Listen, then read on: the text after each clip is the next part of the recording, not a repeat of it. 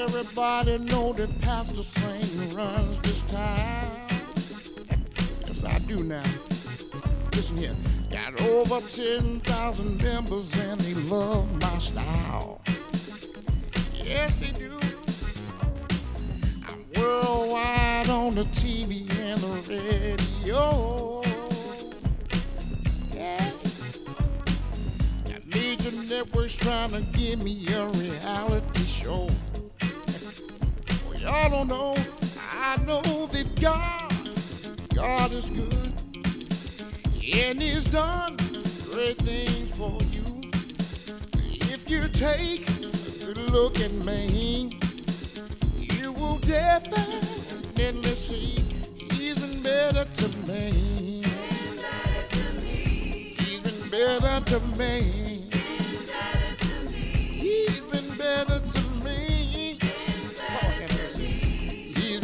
Better to me.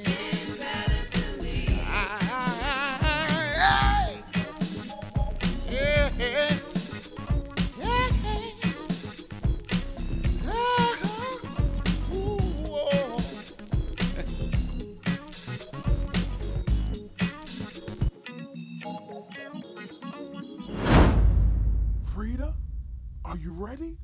It's time for us to leave. We don't want to be late for service.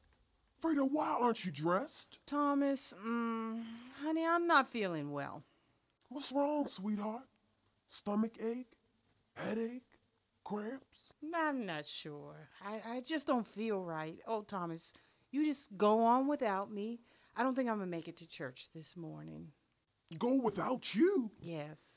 Yes, just go without me. Tell Sister Bernie to sing my lead solo with the choir this morning and tell the children I'll be there next Sunday to teach Sunday school. No, no, no, no, no. Frida, I, I can't go in there without you. You're my wife. You're the first lady. Mm-hmm. And everyone expects you to be in church every Sunday. Well, I'm sorry, Thomas. I'm not here to live up to everyone's expectations of me. That's just what's wrong with the church now. I'm not feeling well, and even though I'm the first lady, I'm still a human being. I mean, really, Thomas. Everyone else can miss church, but if the pastor's wife stays home, it's a big problem. You need to take a break sometimes too, Thomas. You are not Jesus. You are the pastor. You're a man. You can let people down sometimes and admit it. But Frida, I can't go in there without you. Ever since we started Never Could Have Made It Without You Ministries, I've never gone to church without you. You've always been right there by my side. Thomas, are you listening to anything I'm saying? I hear you. I hear you, dear. But I need you, Frida. I know, Thomas, but I don't feel well. I'm not going today. I'm staying home. Besides, I'm still confused about why you didn't speak up and respond the other day when Malcolm made those allegations about you having secrets, skeletons in your closet. Oh, now, Frida, don't, please, don't let the enemy use you. I I mm-hmm. can't believe you're saying that what happened the other day is why you're refusing to go to church with me this morning. Well, Frida, listen to yourself. Malcolm is not a reliable source. He's not credible. You know he's the last person to cast judgment on anyone. Well, you're right. You're right. Malcolm has a bad track record. I know that. He has a bad track record and all. But he was your best friend for many years. And you know that old saying birds of a feather flock together.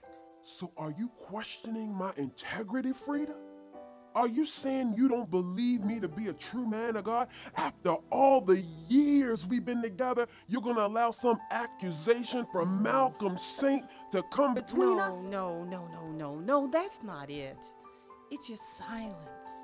It's your refusal to speak up and defend yourself that causes me concern. Thomas Saint senior. Why didn't you speak up the other day when TJ and I wanted you to? Why? Um, Ivania, where's Malcolm?